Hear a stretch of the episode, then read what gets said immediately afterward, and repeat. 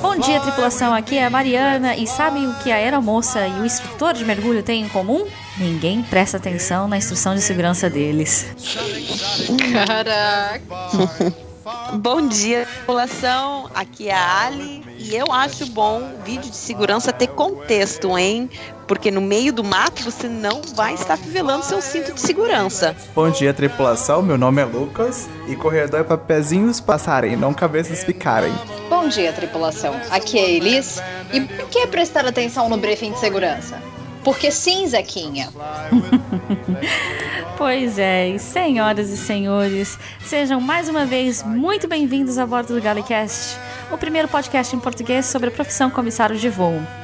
Hoje, no episódio número 25, nós nos desafiamos a fazer algo que sou impossível fazer alguém prestar atenção nas instruções de segurança de um voo por mais do que 3 minutos.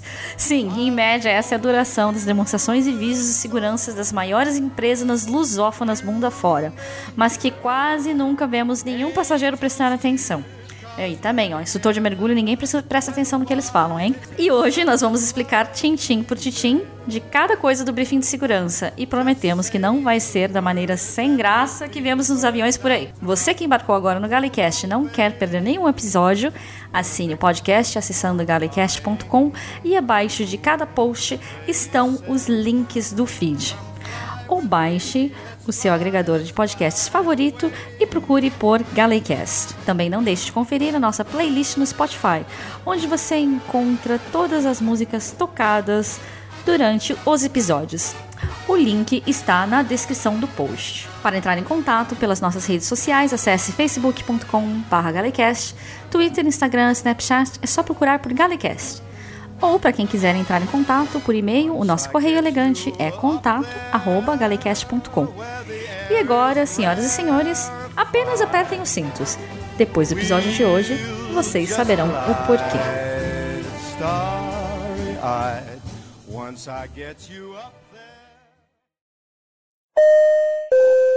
Tripulação portas em automático.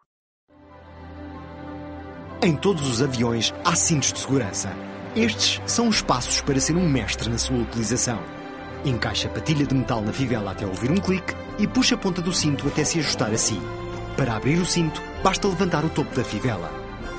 Mantenha o cinto apertado e visível na descolagem, na aterragem, sempre que o sinal estiver ligado e sempre que estiver sentado, até mesmo quando estiver a descansar. Bom, eu sei que a gente está começando com um sotaque português aqui, nem sei se todo mundo conseguiu entender.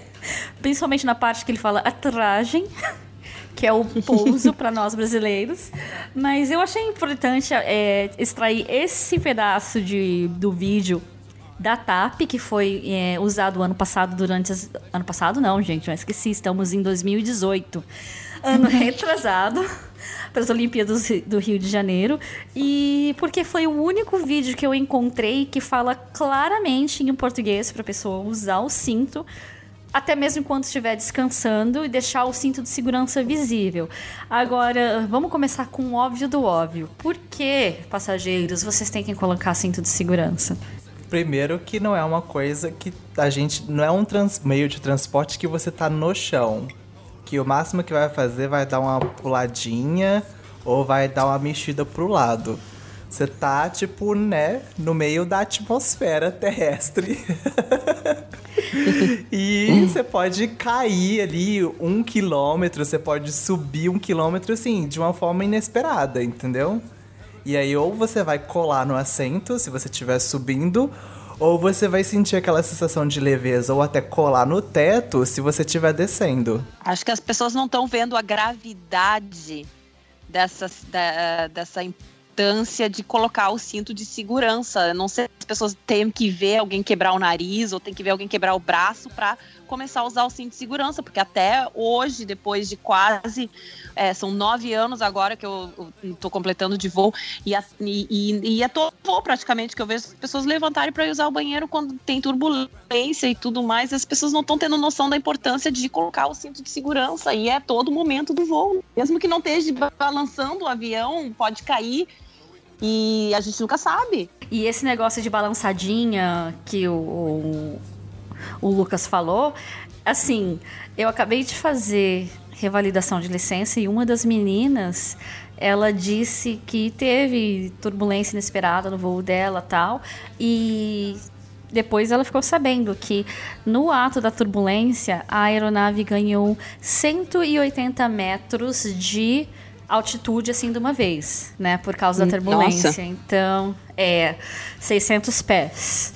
Uh, então pode machucar. Eu tô deixando aqui no. Esse programa de hoje vai estar cheio de links para todo mundo ver ou ouvir, se for o caso, mas os primeiros links que eu vou deixar, claro, é sobre um evento de uma turbulência que houve no ano passado com o um avião da Aeroflot, que feriu 27 pessoas. E também uh, um link sobre uma notícia de um voo que voltava de Madrid para o Brasil e ele teve que pousar em Fortaleza devido a muitas pessoas feridas.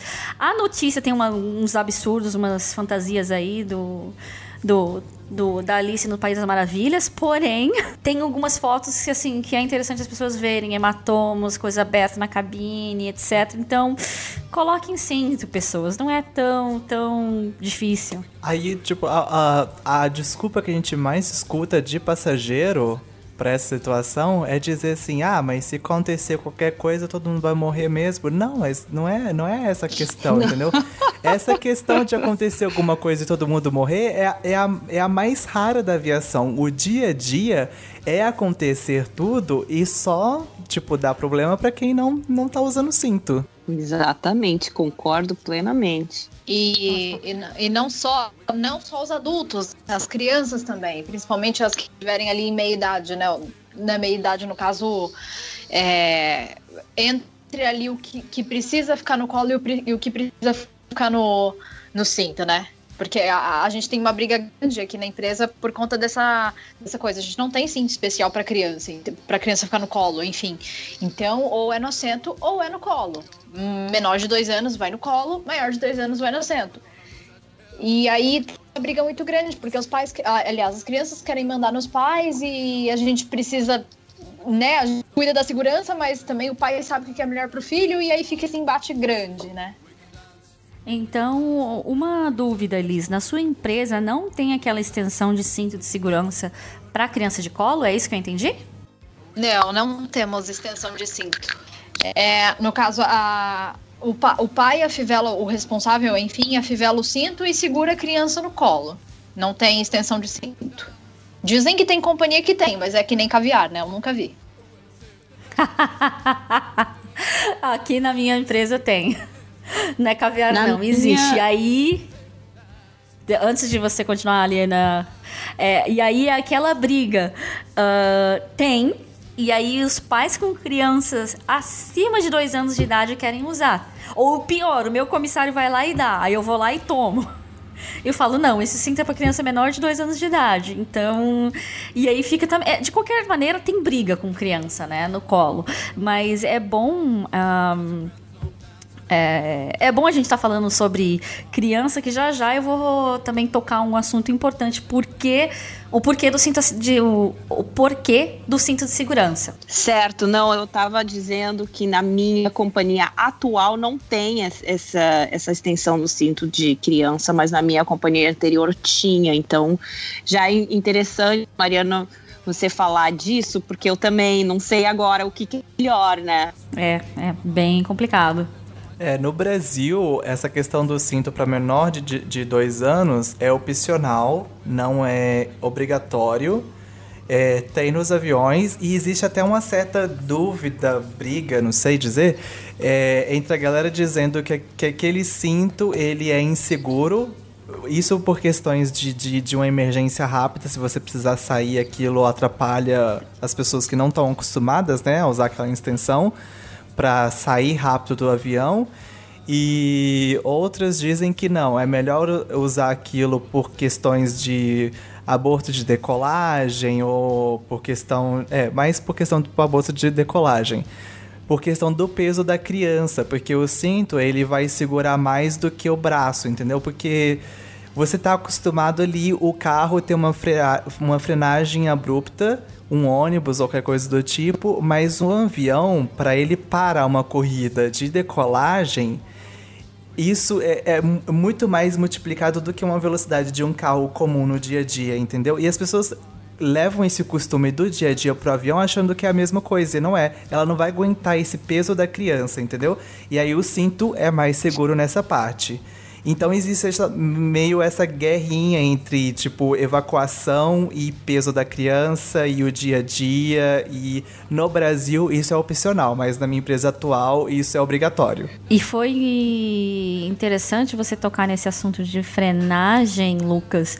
É, não sei se as meninas, a Ali ou a Elis, têm algo para adicionar, mas antes desse programa eu pesquisei um pouco sobre V1 que é a velocidade de decisão que os pilotos têm antes de abortar uma decolagem se for necessário. E a V1 é a velocidade de decisão e eu pesquisei assim, em média, a V1 de um Boeing 777 está na casa dos 299 km por hora.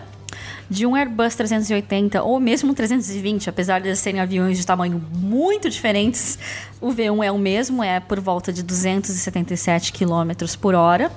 E um Boeing 737, que é uma das aeronaves mais utilizadas no Brasil, o V1 é 240 km por hora. Então, isso que o Lucas falou, da pessoa não conseguir segurar uma criança durante a frenagem, é óbvio que a pessoa não vai conseguir segurar, porque imagina você, ouvinte, que está no carro ou no ônibus a 80, 100, 120 km por hora que seja, e tem uma freada brusca, você já não consegue se segurar direito, as coisas vão pelo carro. Imagina num avião freando a 240 km por hora. Então, é óbvio que tem que ser cinto, não preciso nem dizer por que mais depois disso, né? Fora também os outros motivos, assim, bizarros que eu achei uh, uma notícia aqui super engraçada. Quer dizer, engraçada não é, gente, mas assim, é bizarra. Eu não deveria usar a palavra engraçada, mas você não tem como não rir. Mas isso aconteceu na Índia. Que uma vaca invadiu a pista. Uh, se eu não lembro se era uma e meia da manhã ou três e meia da manhã, mas assim, pitch dark, madrugada. Voos foram desviados, voos foram atrasados. Agora você imagina o seu piloto tá para pousar ou decolar e uma vaca atravessa correndo a pista. O que, que você acha que vai acontecer, né? eu, eu já ouvi falar nesse tipo de esse tipo de coisa que acontece. Parece que volta e meia acontece em alguma parte da Índia, né? Isso é notícia dessa, dessa semana, fresquinho. Vai ter o link também na postagem para todo mundo conferir. Agora, Sim, eu acho que está muito bem entendido. Vamos passar para a próxima parte do vídeo de segurança que ninguém presta atenção.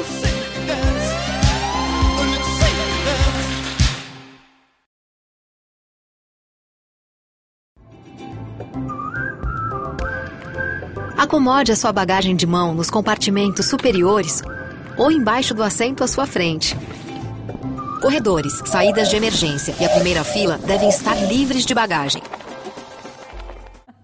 Pois é, muita gente deve estar reconhecendo esse agora, ao contrário do vídeo da TAP, mas é, repetindo o que ela falou bem claro: primeira fila, saídas de emergência, corredores, livres de bagagem. Por que será, né? Por que será, né, pessoal? É, todas elas dão acesso direto a uma porta. Então imagina, né? A gente já vai falar da.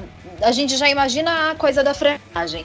Então, se, se, se o avião ele para bruscamente, você já vê, vai ver as coisas tudo voando por aí. Se tem um monte de mala né, nesses lugares que não pode, e essas malas vão parar todas na porta, aí a gente já entra numa coisa que vai para o próximo bloco, que é coeficiente de, de evacuação e etc. Bom, vai atrapalhar a gente a sair. é, vai atrapalhar o acesso de equipamentos de emergência ou equipamentos médicos que ficam guardados perto das portas também durante o voo, né? Então, é aquela coisa, né? Você tá dentro de um avião que tá livre no ar, que pode subir e descer abruptamente, tipo, vários metros. E essas é, saídas de emergência, primeira fileira, não tem nada para segurar a bagagem ali. Então a bagagem ela vai voar livremente pela cabine. Os outros assentos, quando você coloca debaixo da poltrona, é aquele limite da poltrona ali para para a mala se mover. Não tem para onde a mala escapar além daquele limite debaixo da poltrona ou dentro do compartimento ali em cima. E a questão de peso de bagagem a bordo é que aquele compartimento acima do assento, ele tem uma capacidade que ele consegue suportar de pancada daquele referente àquele peso, entendeu? Se é uma pancada mais forte, se é um peso mais forte, ele vai abrir. Porque, tipo, né, a capacidade física do, do, do, do compartimento ali. Não dá para você fazer uma coisa muito resistente, porque isso vai agregar mais peso e todas as outras coisas pro avião. E, e também é a quantidade de peso necessário para você levar itens que você vai usar durante o voo. Você não precisa levar metade da roupa que você vai usar na metade das suas férias dentro de um avião. Isso pode ser despachado. Exatamente. Concordo plenamente. As pessoas não estão, acho que não estão tendo, não estão tendo muita noção disso, né? Eu, É, vejo, porque- eu vejo cada coisa, só falta botar a mãe dentro da mala e. né? Porque uma coisa é você levar uma roupa pra você se precaver caso a sua bagagem extravie. Agora, uma outra coisa é você levar a tua vida inteira, né? E ocupar o espaço de muitas outras pessoas ali, né? Sobrecarregar o bagageiro também.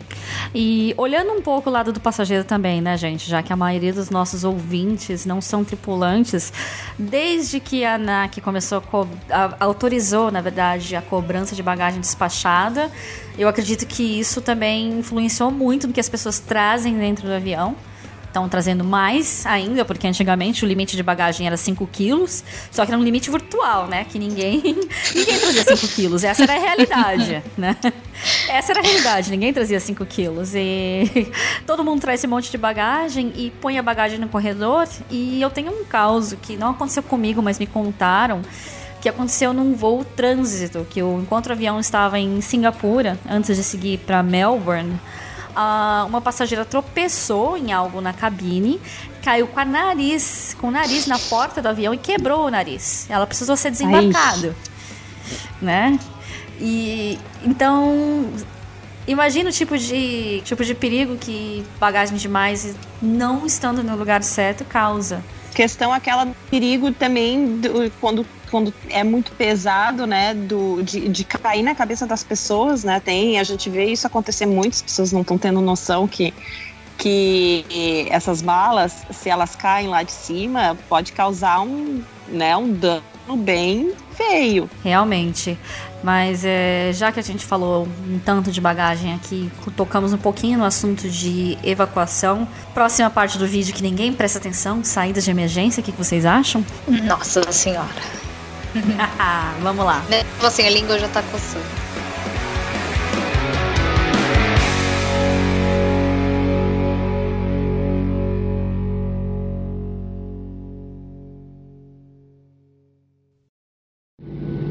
Ao longo da cabine, no teto e no piso indicarão o caminho para oito saídas de emergência.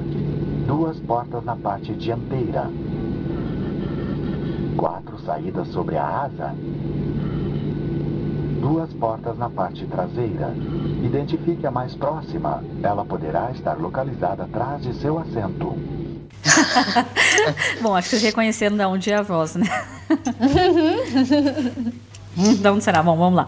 É, a próxima saída pode estar atrás de você.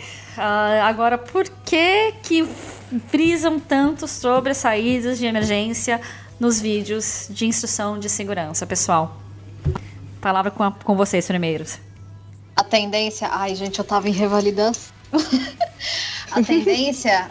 Né, quando, a, quando a gente tem um, um pico de estresse, né, né, que, que exige que a gente saia correndo para algum lugar, a tendência é a gente sair por onde a gente entrou. Que 90%, né, 90, não vou dizer 99% das vezes é pela porta da frente. Só que às vezes a pessoa tem uma saída de emergência logo dela. Mariana provavelmente tem uma estatística de, é, de, de porcentagens ou quantas evacuações por, por ano, que são coisas que acontecem, né? De repente as pessoas ficam achando que é, é, é, é difícil de acontecer, mas são coisas assim que pode acontecer por qualquer motivo, enquanto a gente está fazendo embarque, enquanto a gente está fazendo desembarque, é, né? Pegou fogo no banheiro, pe- pegou fogo no, no motor, né? Esse, esse tipo de coisa, eu acho que acontece as pessoas no momento menos in- inesperado. Né? Então a pessoa tem que estar ciente realmente de saber aonde que está a saída de emergência mais próxima, estando atraso. Tando... Então é uma coisa assim que demora segundos, dá uma olhadinha, ah, tá ali, e senta e, né, pelo menos já sabe. Eu acho que eu acho que as pessoas não fazem isso. Uma coisa que eu faço, por exemplo, é as pessoas não estão fazendo isso. Eu acho que são coisas importantes. Eu tenho uma estatística aqui que eu vou dar daqui a pouco. Primeiro eu vou dar a palavra ao Lucas, que está aqui com uma cara super pensativa. Eu acho que ele quer falar alguma coisa sobre saídas de emergência. Não, saída de emergência. Tipo, por que a gente frisa isso no avião? Primeiro, é um, lo... é um lugar que você não tá familiarizado. Você não frequenta aquilo todo dia, a não ser que você é um passageiro frequente, executivo, precisa viajar muito. É, e outra que é um local público confinado. Tipo, você tem que ter uma ideia assim do que, que você precisa fazer se você precisar reagir de uma forma muito inesperada, entendeu? E as pessoas elas têm tendências a fugir de um lugar pela mesma parte que elas entrou. Só que assim, às vezes a pessoa tá sentada no fundo e ela entrou pela frente do avião, óbvio. Uhum. E, e ela esquece dessa coisa de, de, de que pode estar tá mais próximo para fugir por trás e do que pela do que correr o avião inteiro, entendeu? E e assim, né? Emergência não sai na escala, né? É, uma, é, um, é um ditado do tripulante. é, isso é inesperado, entendeu? Você pode estar tá ali, é, é, igual isso já aconteceu no Brasil, de você estar tá aquecendo a refeição do voo antes de decolar e o forno deu problema, deu superaquecimento no forno e, tipo, não deu para fazer um, um, desembarque rápido porque não tinha escada ou porque não tinha é, o finger disponível conectado no avião. E aí ter que inflar o slide e todo mundo sai correndo por causa do forno. É, que, tipo, superaqueceu, entendeu? Então, assim, isso pode acontecer por qualquer motivo, em qualquer lugar, tanto fora do avião, isso se você estiver em qualquer lugar, entendeu? É o, a questão de você ter noção da saída de emergência é isso, é você estar tá no local público, confinado, e você é, ter uma ideia do que você precisa fazer para reagir numa, numa coisa inesperada. E olhe lá, porque é, na, na revalidação essa semana a gente, a gente simulou né, uma, uma evacuação preparada aliás, uma emergência preparada, em que os comissários vão, preparam a cabine, dão as instruções novamente, só que agora com mais ênfase, e eles brifam com mais informações dos clientes da saída de emergência. É, eram todos tripulantes ali na sala, né? Vale frisar. E, e a, o instrutor ele delimitou, falou: ó, essa fileira, é, essa, essa fileira X é a saída de emergência do meio, e ali atrás na frente a gente tem as portas. A comissária lá que estava simulando, ela é, explicou, fez o briefing. Na hora que tiveram que comandar a evacuação, todo mundo, eu tava do lado da saída de emergência. Todo mundo foi para frente para trás e todo mundo esqueceu das janelas de emergência. Inclusive quem estava sentado do lado tinha sido brifado. Eu acho que é um é exemplo prático do disso que o Lucas falou, que a tendência das pessoas é sair num pico de estresse, sair por onde elas entraram. Realmente, e para quem não sabe, mais um link que eu vou deixar para vocês assistirem. É, que está aqui na descrição do post, é, todo avião, quando ele é homologado, quando ele é, enfim, a fabricante está lá desenhando um avião, etc., e fazem os testes, testes de voo, etc., um dos testes é teste de evacuação, que eles têm que evacuar um avião cheio, sem falar para as pessoas quais saídas estão operantes e apenas com metade das saídas para homologar a aeronave. E eu lembro de ter visto isso na época, antes de eu virar tripulante, pouco antes de eu virar tripulante, o vídeo do teste de evacuação do 380. E assim, é interessante porque o vídeo é em preto e branco, porque as luzes estão apagadas na cabine tá? As pessoas, aí tem uma câmera infravermelha, então dá pra, dá pra ver no escuro, filmar no escuro. As pessoas, cada uma tem um colete com um número, então assim, é bizarro, você vê número 300 e cacetada, 400 e cacetada tal. Eles evacuaram um 380 cheio, com oito portas, que oito portas é metade das portas 380, por incrível que pareça. E e assim, é assustador você ver que eles conseguiram, assim, na casca, porque os 90 segundos conta, inclusive, com o tempo que as escorregadeiras vão inflar, que leva de 7 a 8 segundos, mais ou menos. Que ah, o passageiro não sabe disso, mas a gente tem que saber, para poder bloquear a porta. E então esse vídeo tá na descrição do post também, é assim, assustador de você ver, porque mesmo as pessoas não levando nenhuma bagagem, porque obviamente elas não têm bagagem, mas tem coisas caídas no chão da cabine, tem travesseiro caído no chão da cabine, etc. Imagina as pessoas que tentam levar bagagem, sabe? Ou que tentam sair para a porta errado, vamos dizer assim, não vou dizer errado porque a pessoa está tentando se salvar, mas uma porta menos eficiente. Então, tudo se encaixa, sabe? Uh, o fato que a gente já falou de guardar a bagagem, de não estar tá na saída de emergência, não é só também para não atrapalhar a evacuação, mas também essa bagagem pode danificar o, a escorregadeira. E aí já era, né? Não dá nem para você evacuar, ou é muito mais difícil, ou pior, se é na água, você não pode usar mais. E quando é caso ainda de pouso na água, né? Tem é, peso e limite de, de passageiros em cada escorregadeira. É verdade.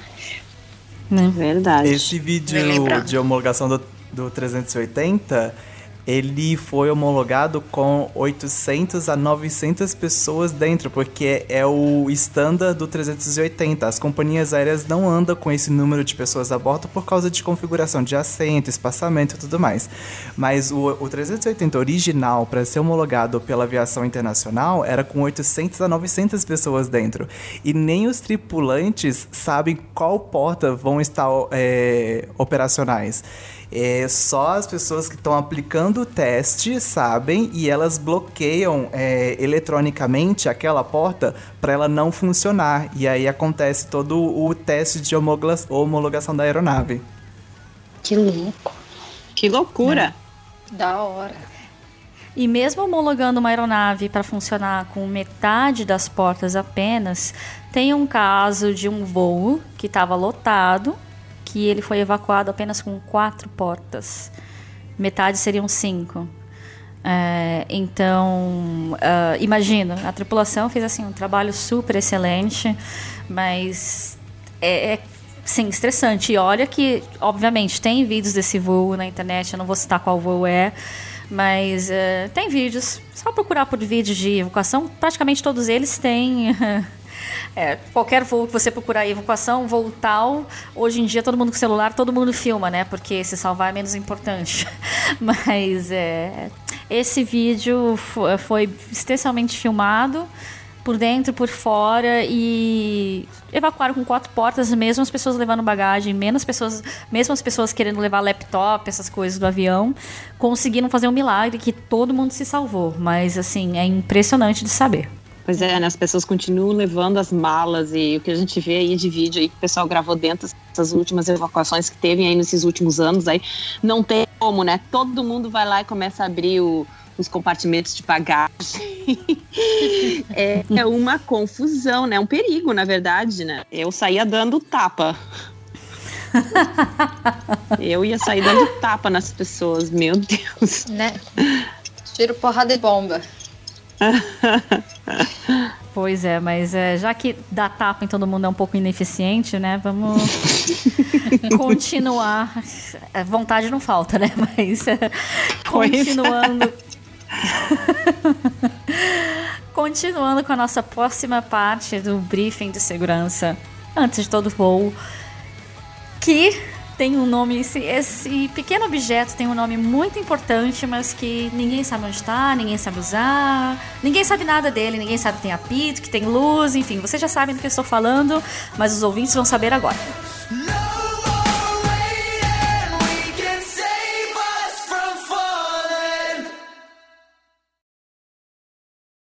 No caso de um pouso de emergência na água, vista o colete conforme a demonstração. Apenas infle-o ao sair do avião. Para inflar, puxe as abas vermelhas para baixo ou sopre os tubos. Pois é, o colete salva vidas, que deveria salvar vidas. Teve um caso que ele não salvou e no final, um pouco depois a gente discutiu. Eu vou deixar aqui os links, explicar o que aconteceu. Mas eu achei bem interessante desse vídeo é que falou claramente também. Eu puxei um pedacinho de cada vídeo das principais empresas lusófonas. E esse, novamente, foi o único, ou um dos poucos, que eu, um dos talvez dois no máximo, que citava claramente para inflar o colete salva-vidas apenas quando abandonar a aeronave. Não pode inflar o colete salva-vidas antes de do impacto da aeronave, antes da aeronave, enfim, antes de você sair do avião. Agora, pessoal, motivos, expliquem não tá, as pessoas não estão tendo noção que aí bloqueia tudo aí dentro da cabine, não. Não é só questão de bloqueio. não, as pessoas não têm noção. Por isso que a gente tá fazendo esse episódio, Ali, só pra te dar um. É, pois é, eu tô.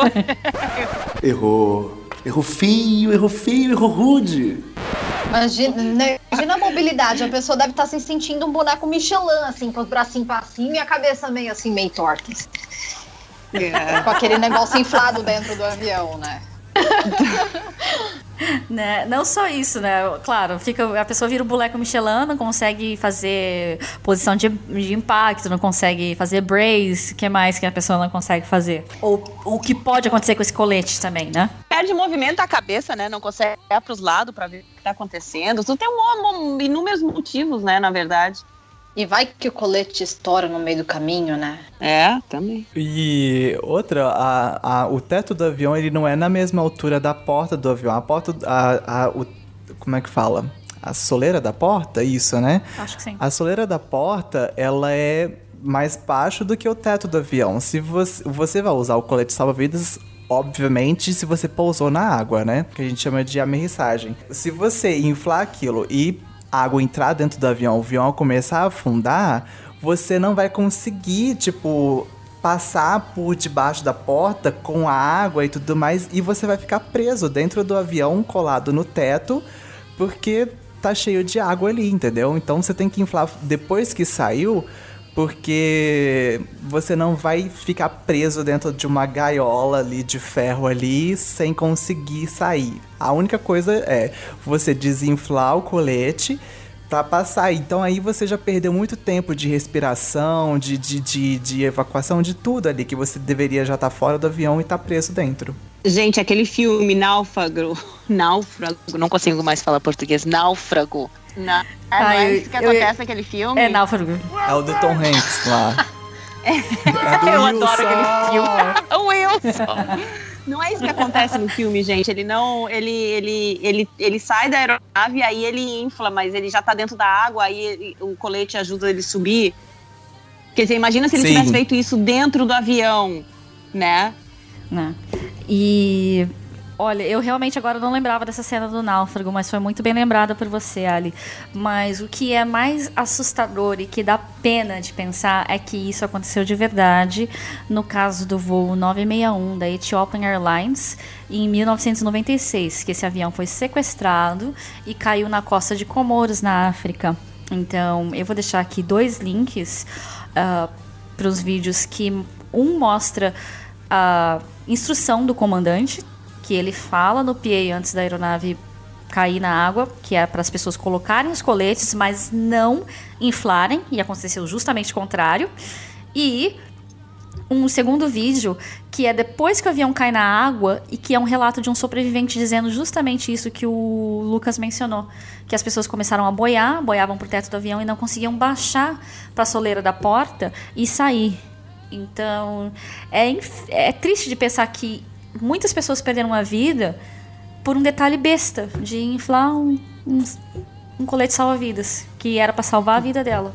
E uma dica para quem viaja muito em classe executiva: tomem cuidado com o assento de vocês, coloquem ele na vertical, porque apesar do seu assento não estar tá atrapalhando quem está atrás, uh, muitos assentos de classe executiva, se eles não tiverem 100% na vertical, você simplesmente não consegue acessar o colete salva-vidas. E eu já tive que falar isso para um passageiro, falar, escuta, você sabia que se o seu assento não tiver na vertical, você não acessa? Na hora ele colocou, mas uhum. você tem que ficar insistindo, pedindo, pelo amor de Deus, para a pessoa colocar o assento na vertical. A gente tem que pedir, pelo amor de Deus, para ajudar as pessoas. Pois é, alguns assentos, pelo menos aqui na minha empresa, um dos assentos, ele, se você não.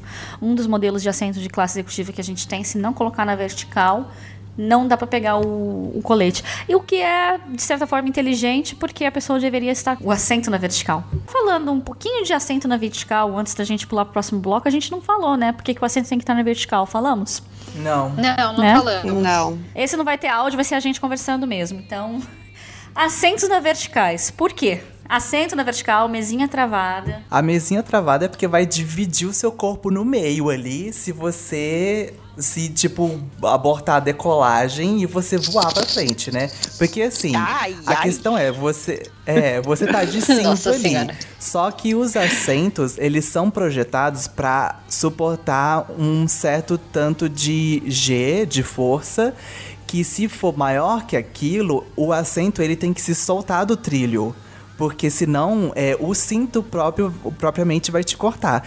Então, assim, é, você tá preso ali ao assento e o assento tem esse G de força pra suportar. Se for maior do que essa força, o assento vai se soltar do trilho. Se a mesinha estiver aberta, vai te cortar no meio, entendeu? E se não tiver, tiver fechado, o máximo que vai acontecer é você ser espremido um pouquinho no assento da frente, entendeu? Mas aí, você ser exprimido ou você ser partido, a, a questão de ser exprimido, você tem mais chance de fugir do que partido. Com certeza. Também tem a questão da, da evacua- evacuação que a gente estava falando antes. Uma mesi... Imagina meia dúzia de mesinhas abertas ali numa certa área, as pessoas tentando sair, né? Bloqueia também. O assento na vertical da mesma maneira, bloqueia para que a pessoa na frente, atrás de você, não consiga sair ou não consiga adotar a posição de impacto corretamente. E às vezes você tem aquele argumento, né, que o voo não tá tão cheio, o cara pegou quatro assentos no meio da econômica para ele deitar, desce os quatro, ou desce um ou dois, aí você vai e fala, põe na vertical. Ele fala, mas não tem ninguém atrás de mim. Não é questão de não ter ninguém atrás de você, filho de Deus. É questão de que as pessoas têm que passar de um lado para o outro para evacuar. E aí, como é que faz com o assento de- deitado? É, no- a gente também fala da questão do efeito chicote, né? Quando você tá dentro de um busão e o busão freia, vai todo mundo pra frente. O, busão, o busão arranca, vai todo mundo pra trás. É o efeito chicote que, que chama isso. Se você tá lá deitado e, e a frenagem vai ser muito brusca de um avião, por causa de toda essa velocidade que a gente já falou.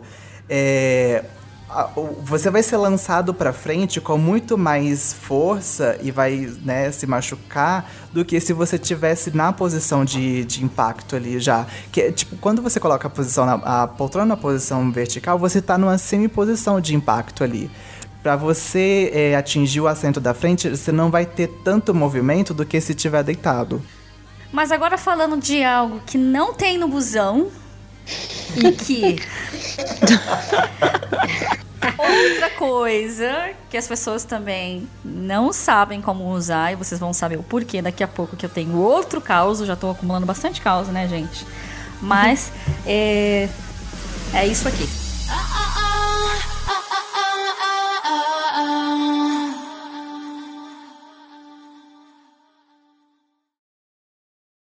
Em caso de despressurização, máscaras de oxigênio cairão automaticamente dos painéis acima dos assentos. Coloque-a sobre o nariz e a boca. Passe o elástico em volta de sua cabeça e ajuste-o puxando as extremidades. Coloque primeiro a sua e só então auxilie as pessoas que precisarem. Não retire a máscara até a situação se normalizar.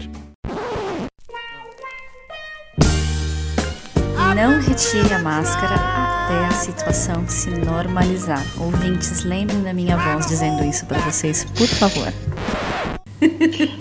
Prestem atenção. Nossa, que voz assim, tipo.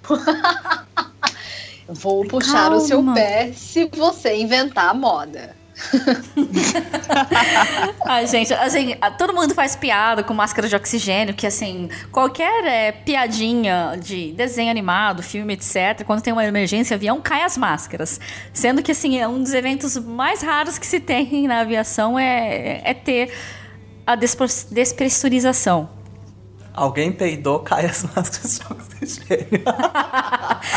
Condicionam tanto a emergência a máscara de oxigênio que o cliente chega no avião que não tem máscara de oxigênio porque voa mais baixo e ele acha que vai cair uma máscara de oxigênio ali, mas não vai cair. É, exatamente. É engraçado que isso que você falou, Elis, me lembrou uma vez que eu fui para Montreal e eu peguei um voo de uma empresa canadense chamada Porter, que eles voavam com, obviamente, Bombardier. Os Dash. Ah, desculpa, eu sou, né? Os Dash. E aí, tava Estavam fazendo briefing de segurança, ah, o cinto tal, é, que mais? Assento flutuante, porque só vou dentro do Canadá, não vou sobre a água, e saída de emergência frente e atrás. Eu falei, ué, só? Acabou? Aí depois parei, parei pra me tocar, né? Não, não tem máscara porque vou abaixo. Uhum. né, ele, não, que, não que não seja um avião pressurizado, mas é porque ele voa ele voa abaixo, o tempo de consciência é maior. Tempo é de maior? consciência. Não, mas foi muito bom você ter, ter, tocado em tempo de consciência, porque era justamente isso também que eu ia falar a respeito, que é tempo de consciência útil, que é o tempo que a pessoa tem até ela perder a consciência, desmaiar por falta de oxigênio, em caso de despressurização. Por isso que fala-se tanto em nos vídeos ou nas demonstrações que é para colocar a própria máscara antes de colocar numa criança ou numa auxiliar qualquer pessoa. Porque se você colocar na criança primeiro, pá, já era. Você desmaia, a criança não vai saber colocar a máscara em você. Pois é, é uma coisa grave. As pessoas não estão se dando conta e depois morre, né? Não é só desmaiar, não. Depois de um tempo morre. é, a gente tá rindo, mas só, é, morre. é só pra avisar para eles é, para não esquecerem de realmente ficarem com a máscara, né? Até a situação se normalizar, como a Mariana falou, né? Que vai puxar o pé e tudo mais, porque senão a pessoa acha, ah, não, mas desmaiar, ah, grande coisa. Não, morre depois, né? Não, vem, não tá vindo oxigênio pro corpo. e assim, para deixar claro para uma pessoa falar, ah, não, é, eu tenho bastante fôlego para correr, nadar, sei lá, whatever. Gente, eu pesquisei antes de fazer essa pauta, antes de gravar esse programa, o tempo de consciência útil a 35 mil pés, que é a, a altitude média da maioria dos voos comerciais pressurizados. Militares treinados e jovens varia entre 30 segundos e um minuto. Agora, se você for mais velho, sedentário, fumante, não é militar, né? etc, etc, etc, esses que 30 segundos podem sair para quê? 15. Então é o tempo que você tem para colocar a máscara. E aí, como é que faz para ativar a, o oxigênio da máscara? Me digam. Puxa, puxa a máscara. puxa a puxa máscara, máscara. Para liberar o fluxo de oxigênio. a máscara é presa por um pin ali, né? Para esse pin soltar, para esse lacre soltar da máscara, você tem que puxar ela. Não adianta só vestir ela. Porque se você só vestir ela, o fluxo está interrompido ali. É um pin de segurança que tem, é um, uma trava de segurança que tem, entendeu? Tem que soltar o... a trava, mano. E esse lacre, ele libera o. Ele libera o gerador químico que, que justamente gera o oxigênio que vai te fazer respirar. Tem avião, claro, que trabalha com oxigênio químico, como a Elis falou, e tem avião que o sistema é gasoso, né? Mas de qualquer maneira, é a mesma coisa. Você tem que puxar para liberar o PIN, para liberar o oxigênio, seja reação química, seja gasoso. É, mas antes que a gente fique muito técnico aqui, informação que interessa o passageiro. Número um, puxa a máscara. Número dois, coloque em si mesmo antes de ajudar. E algo que a gente não não frisou aqui, ou pelo menos que eu não frisei ainda, que diz muito bem nesse áudio que eu acabei de tocar para vocês, é que não tire a máscara até a situação se normalizar. Por quê? Às vezes o comandante vai liberar os comissários andarem na cabine com uma garrafa de portável de oxigênio para uso próprio, enquanto eles checam passageiros, cabines, etc., porque não tem como descer abaixo de 10 mil pés onde não se necessita mais oxigênio. E por que, que não tem como descer?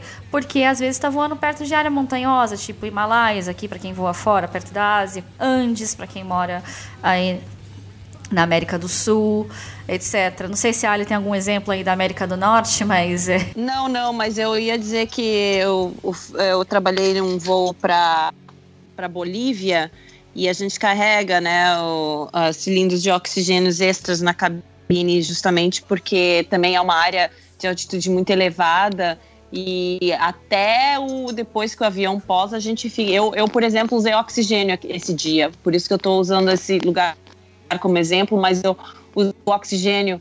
É, fiquei o tempo inteiro no oxigênio enquanto a gente estava no, no aeroporto.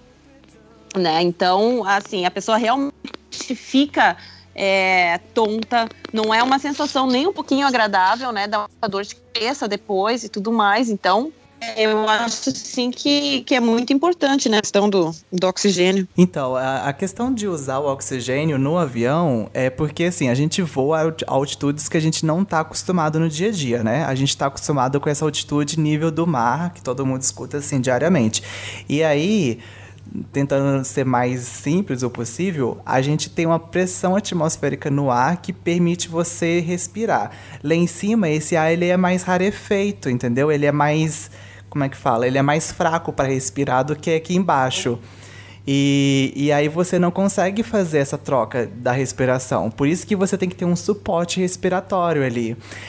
O exemplo prático disso é todos aqueles vídeos do YouTube de pessoas que visitam o Machu Picchu, que vai subir naquelas montanhas lá, que está muito, muito, muito acima do nível do mar, e, e, tipo, vai parando pelas escadas fora, né? Porque, tipo, vai ficando sem respiração por causa do ar rarefeito. Por isso que no avião, por a gente estar tá voando muito alto, precisa desse suporte para respirar. E a gente estava falando de passageiro frequente, né? E isso às vezes sai também nos vídeos. Prestem atenção nas informações de segurança mesmo, que sejam um passageiro, um passageiro frequente. Passageiro... Isso, obrigada, Elis. é, e uma vez eu estava conversando com um passageiro a bordo que, assim, era cartão ouro da empresa, voa pra caramba, acendeu o sinal de já tá sem, falei, ó, tem que voltar pro seu assento, sentar e pôr o cinto. Ou senta aqui no lounge, né? E coloca o cinto, né? E ele, mas por quê? E aí eu comecei de zoeira a explicar por quê, blá, blá, blá, blá. Aí a gente começou a, a, conversar uma coisa atrás da outra e caiu o assunto de máscara de oxigênio. E eu perguntei para ele, e aí, como é que usa máscara de oxigênio? Ele falou, é só colocar, certo? Eu falei, só? Não tem que puxar, não? Ele, não, é só colocar, porque sai oxigênio em todas as máscaras. Eu falei, você tá maluco? E se metade do. Se o avião tá metade vazio, a gente vai ficar gastando oxigênio à toa? Ele nunca parei para pensar. Eu falei, bom, você voa bastante, né? E é mesmo assim ele não sabia.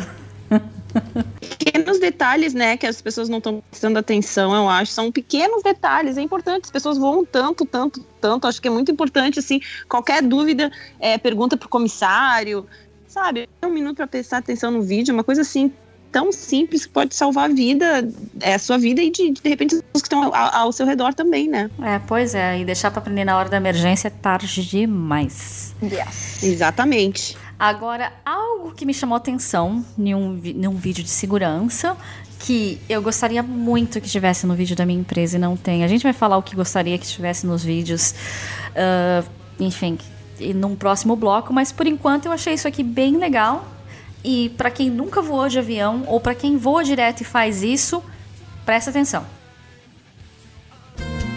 É proibido sentar, deitar ou acomodar berços no piso, uma vez que as máscaras só podem ser alcançadas se você estiver no seu assento. Putz.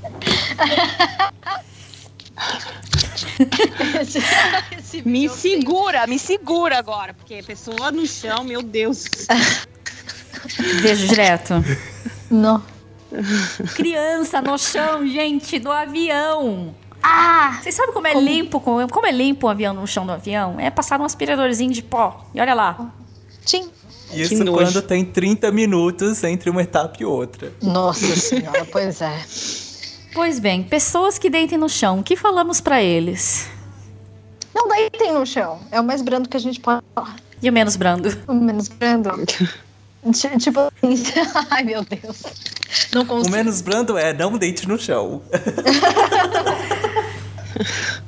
Vocês estão muito diplomáticos, gente. Vamos botar a real aqui para os passageiros que deitam no chão. Número um, principalmente vocês ficarem com um pé, braço, cabeça para fora do corredor.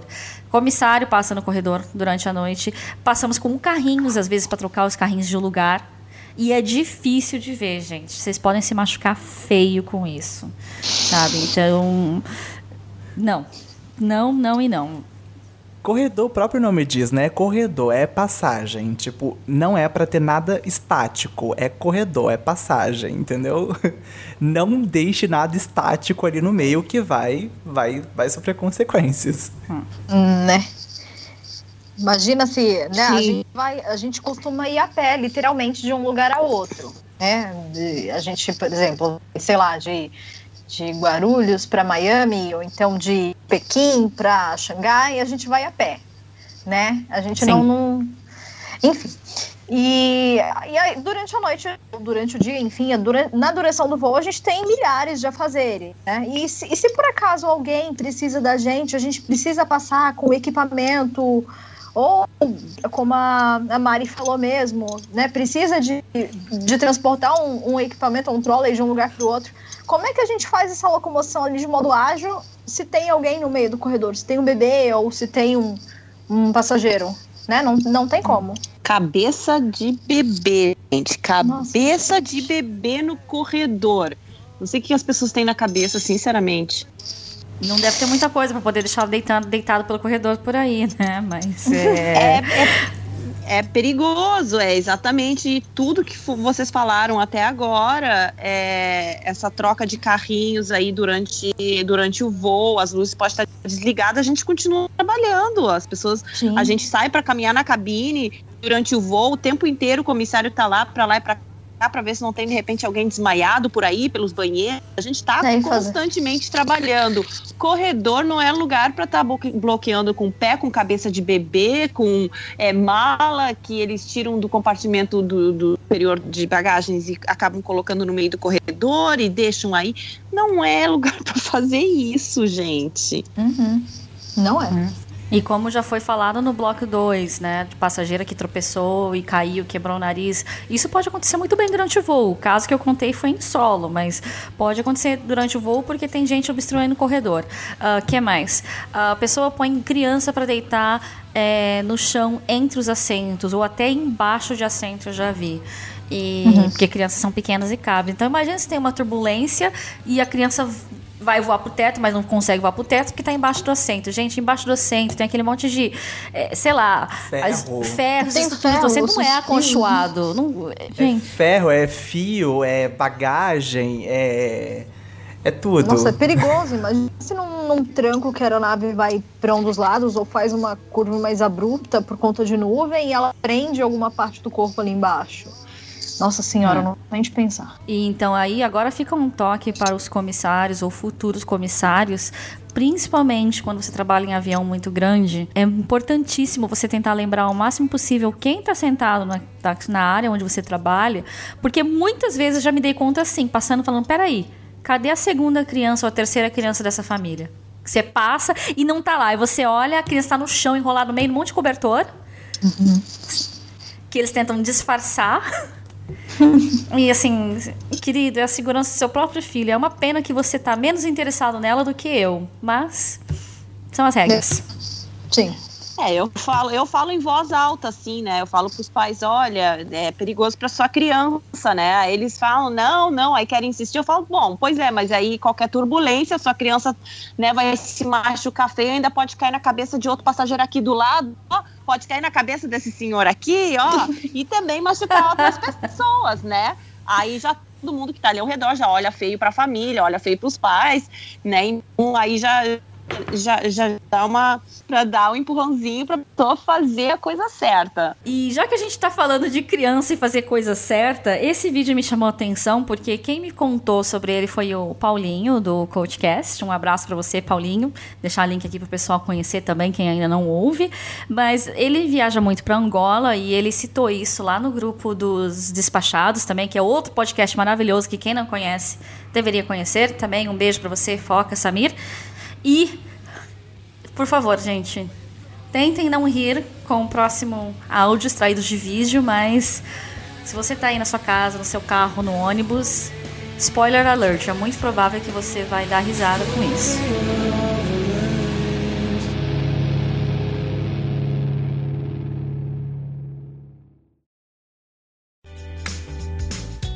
Não se sente ou deixe que as crianças se sentem nas mesas de refeição. É perigoso e pode danificar o equipamento.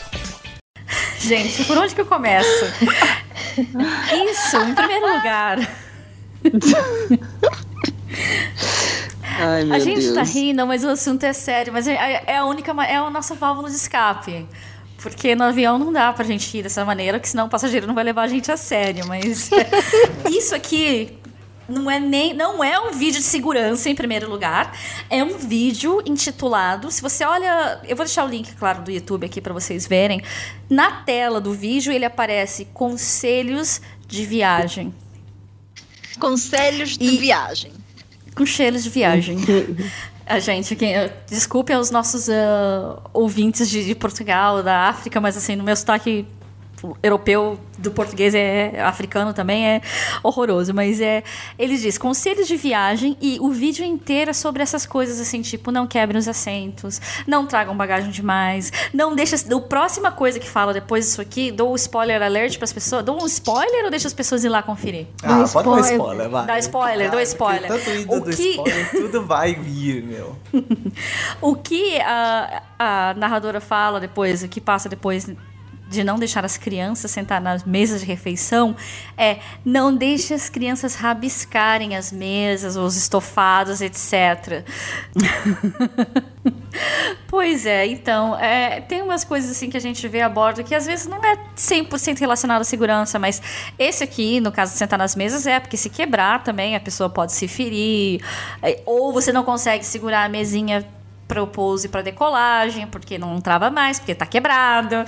Ah, então, essas coisas extras, o que vocês gostariam que se pudesse e não deixasse o vídeo de de segurança com 15 minutos, o que, que vocês poderiam, o que, que vocês gostariam de colocar no vídeo de segurança?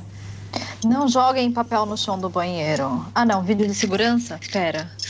Vou voltar um pouquinho.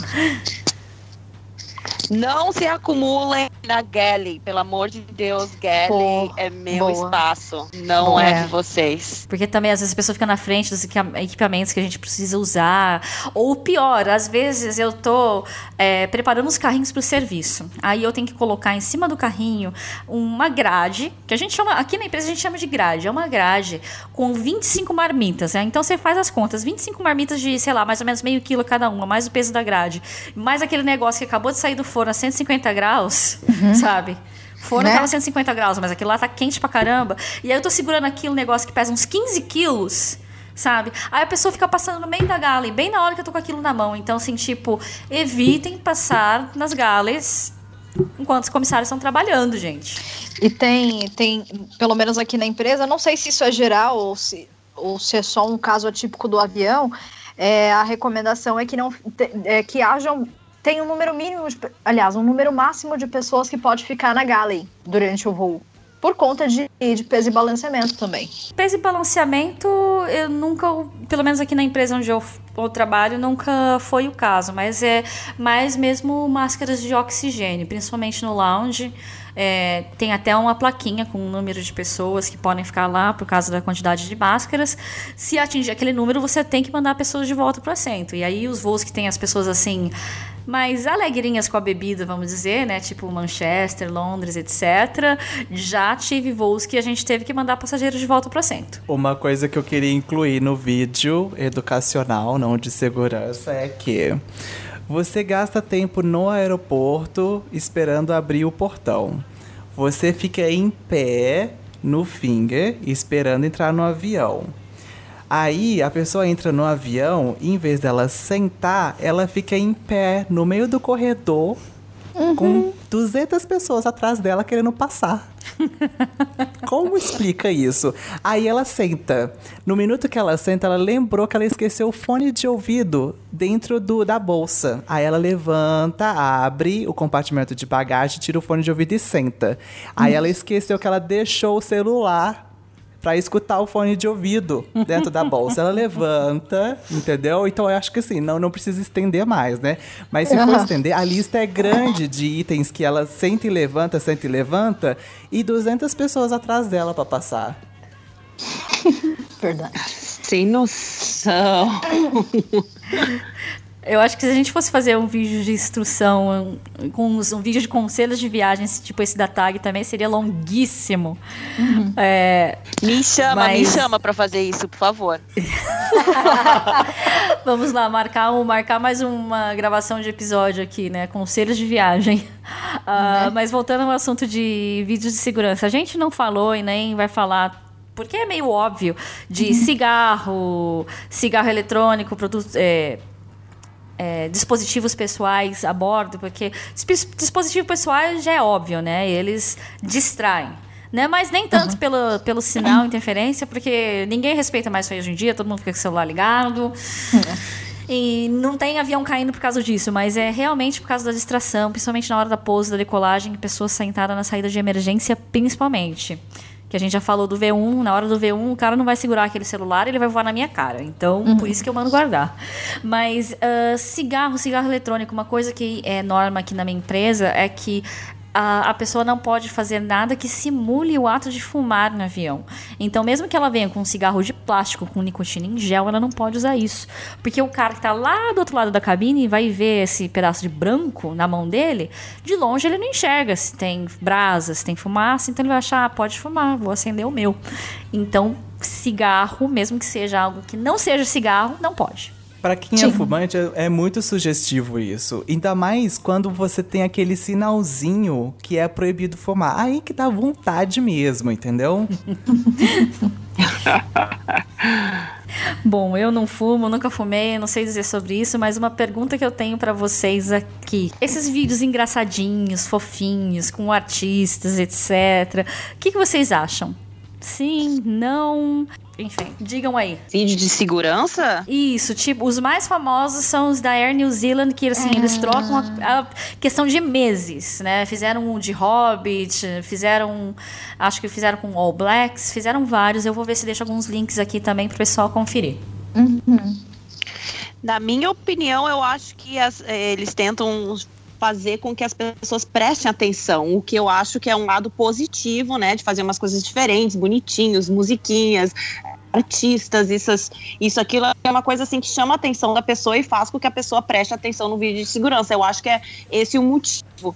Agora, tem que ser bem claro, eu já cansei de ver vídeos de segurança que é divertido, legal, diferente, mas estão afinando em segurança no meio do mato, estão, é, tão, enfim, fazendo essas coisas, sabe? Que não é umas imagens, não são umas imagens muito realistas. Então, eu acho que tem que ser meio que, né? Tem que saber meio que balancear isso aí.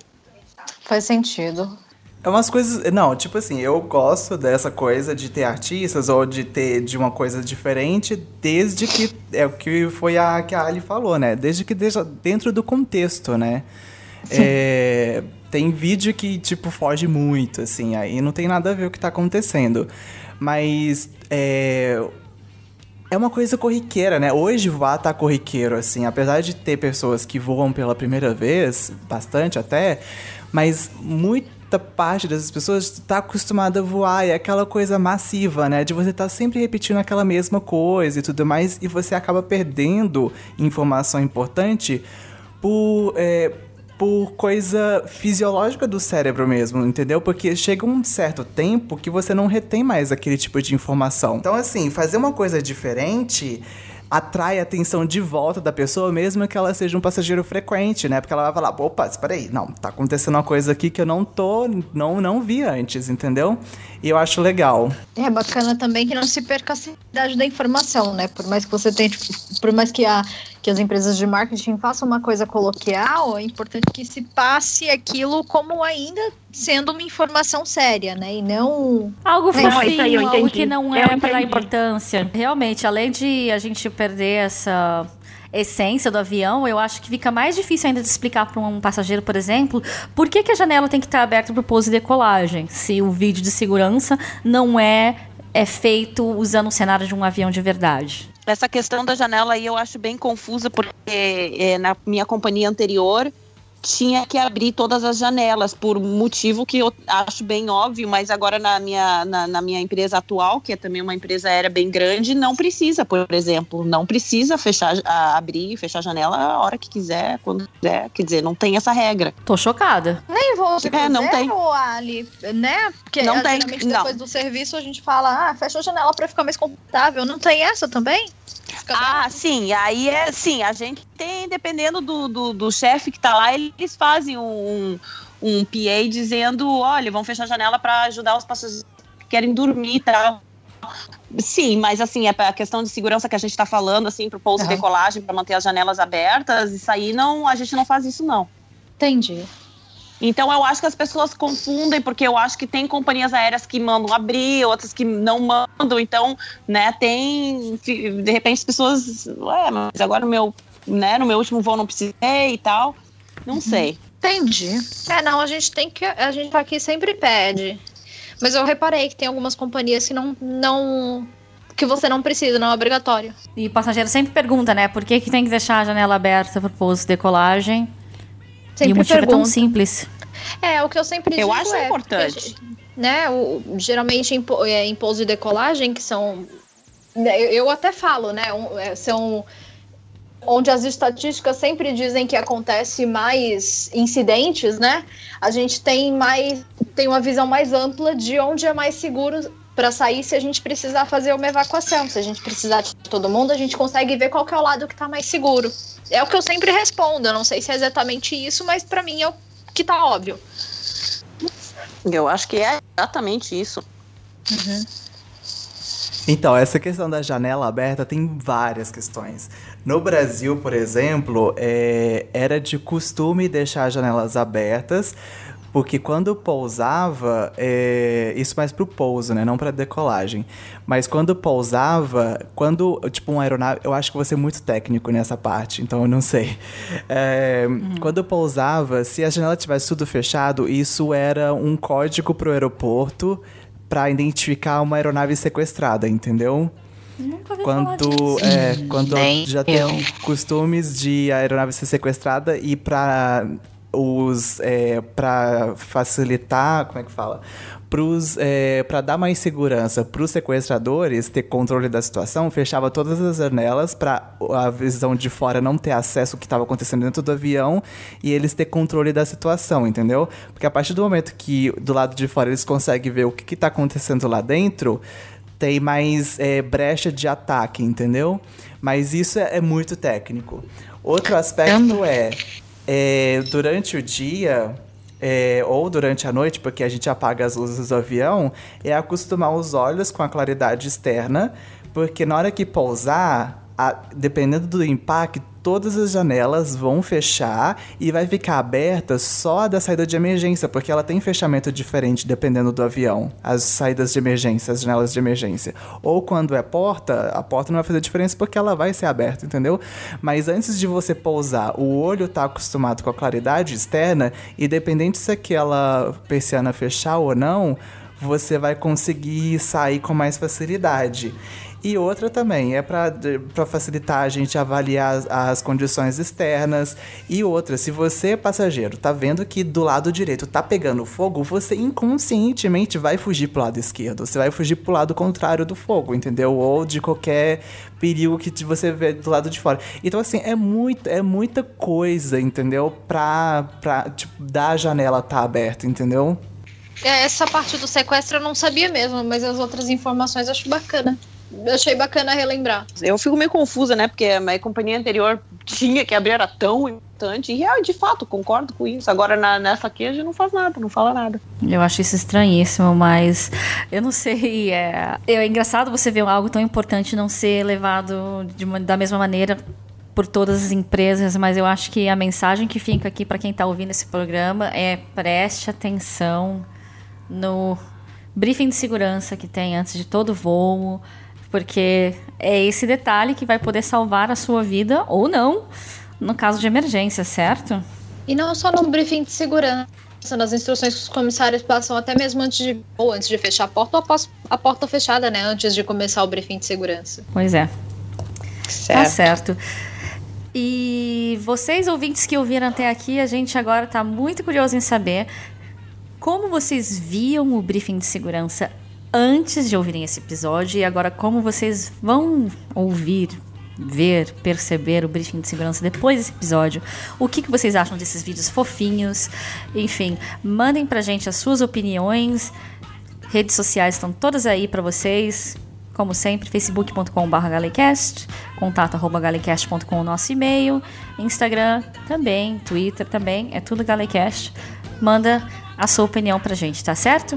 Um muito obrigado para todo mundo que ouviu até aqui. Um muito obrigado para vocês mais uma vez que participaram conosco, Elis, Ali, Lucas. Obrigado e um beijo para todo mundo que ouviu. Tchau, tchau. Tchau, Beijo. tchau, pessoal. Beijo. Beijo!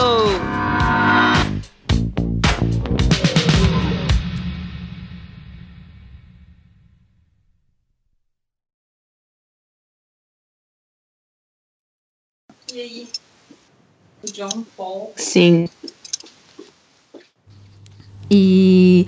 ah, Ali vai ficar só no sim? Não, desculpa, desculpa, minha irmã entrou, eu me perdi aqui. Desculpa, corta essa parte. Tava de novo, desculpa. Foi a distração que a minha irmã passou aqui, mas não, não vai acontecer. Vai, vai, vai, vai, fala. Não, não vai ser cortado, vai ser prontamente indo pros Whooplers, não tem problema, já que a Gracinha Ah, não tá não, aqui. é? não vale. não, gente, mas é, o, o, que, o que, na verdade, sim, o que eu achei das, das principais. da- Eu puxei um pedacinho de cada. Opa, tá, tá, tá bem, mais um. Mariana. Ô, Mariana, tá bem. É que eu fiz jantar aqui, a gente tomou uma garrafinha de espumante. Eu ia dizer, beberam? Beberam, Sim. né? Uhum, tá bom. Empurrãozinho pra fazer a coisa certa, só fala isso. Pra, é, pra fazer um empurrãozinho. Porque agora eu não consigo falar isso. Vai ter mais blooper do que programa esse episódio, gente. Eu só preciso que você diga. Dá um, já dá um empurrãozinho pra fazer a coisa certa. Isso já. Dá um empurrãozinho. assim você não tá ajudando. Isso já dá um Agora vai ter que dar um pra fazer a empurrãozinho coisa pra dar um empurrãozinho pra fazer a coisa Pra fazer a coisa certa. Ai, que horror. Mas, Vai. enfim. Eu acho que eu não consegui ouvir você falar. Uma última vez, por favor, Ali, porque tá todo mundo dando risada, não dá pra ouvir você falar. Vou mutar o microfone aqui porque se eu rir. Eu não tenho como mutar o Lucas Então que tá é sentado na minha pra frente, né? um- pra dar um empurrãozinho pra pessoa fazer a coisa certa. Tá? Obrigada. Tá bom assim? Pronto. Ai. Tripulação portas em manual.